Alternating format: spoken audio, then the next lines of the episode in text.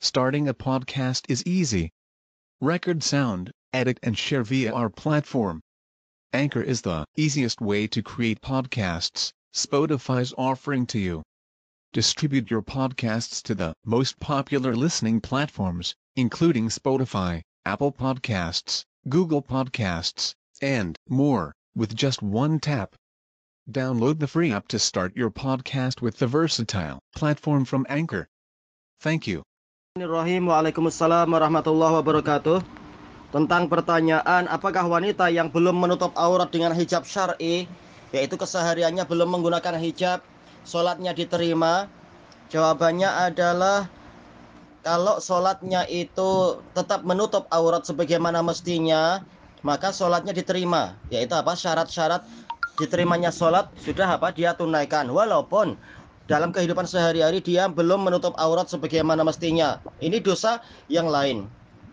Tetapi apa? Kita tahu bahwasanya dosanya adalah dosa yang sangat besar. Sebagaimana sabda Rasulullah SAW, sinfani min ahlin nari lam arahuma. Ada dua jenis manusia dari penduduk neraka yang belum saya lihat. Di antaranya adalah kasiyatun ariyatun mumilatun ma'ilat. Yaitu perempuan yang berpakaian tapi hakikatnya dia telanjang. Dia kalau berjalan dia melenggak-lenggok dan dia mencondongkan hati kaum lelaki. Lam yajidna raihatal jannah walam yadkhulnaha. Mereka tidak akan mencium bau surga dan mereka tidak akan masuk ke dalam surga. Wa inna rihaha la yujadu wa kadza. Padahal bau surga itu boleh didapatkan dalam perjalanan yang jauh. Dalam sebagian riwayat yaitu 500 tahun perjalanan, ada riwayat yang lain 100 tahun perjalanan dan seterusnya.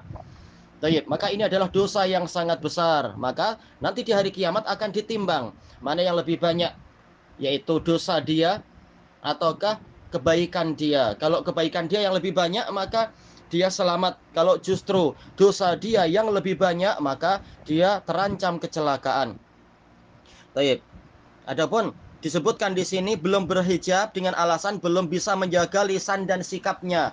Ini adalah tipu daya setan sampai bila kita akan menjadikan itu sebagai alasan yaitu saya tidak akan melaksanakan perintah Allah yang ini sehingga saya mampu menjaga lisan dan sikap. Ini perkara lain, itu perkara lain. Ini yang adalah perkara yang wajib ditunaikan, yang itu juga wajib ditunaikan. Ini tidak disyaratkan menjadi apa?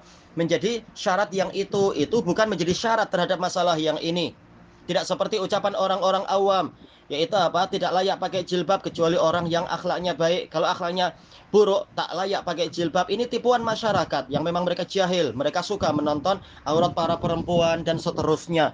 Ini perkara yang lain itu perkara yang lain. Dia diwajibkan untuk menutup aurat karena Allah taala dan untuk menutup pintu fitnah.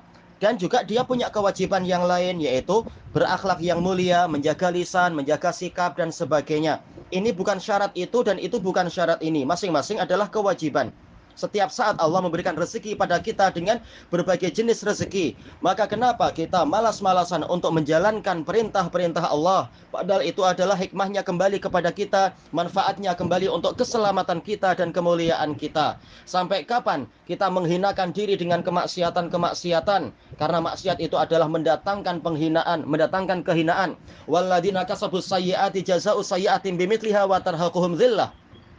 Orang yang berbuat keburukan-keburukan, maka balasan keburukan adalah yang semisal dengan itu dan mereka akan diliputi oleh kehinaan. Innalladzina yuhadduna rasulahu ulaika fil adzalin. Sesungguhnya orang-orang yang menentang Allah dan Rasulnya, mereka itu berada bersama orang-orang yang paling hina.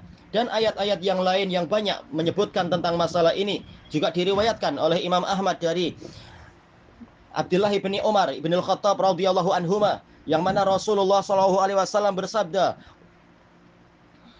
waju'ilati sagharu waju'ilati adzillatu was-sagharu ala man khalafa amri dan kehinaan serta kerendahan akan dijadikan pada orang yang menyelisihi syariatku. Tayyib. Ini adalah hasilnya. Tapi kalau dia mau memakai jilbab, mau menutup auratnya, maka dia mulia di sisi Allah, mulia di sisi orang-orang yang beriman, mulia di dalam pandangan malaikat dan seterusnya. Tayyib, sampai kapan dia masih terus bergelimang di dalam tipu daya syaitan tersebut? Padahal dia tidak tahu, boleh jadi dalam waktu dekat dia sudah mati. Kalau sudah mati baru akan timbul penyesalan, akan menyatakan Rabbir ji'un, la'alli amalu salihan fima tarak. Wahai Rabbku, kembalikanlah saya. Semoga saya mengerjakan amal soleh yang selama ini saya tinggalkan. Itu ucapan sia-sia dan itu ucapan yang tidak ada gunanya belaka. Wallahu a'lam subhanakallahumma wa bihamdika la ilaha illa anta astaghfiruka wa atubu ilaik walhamdulillahi rabbil alamin.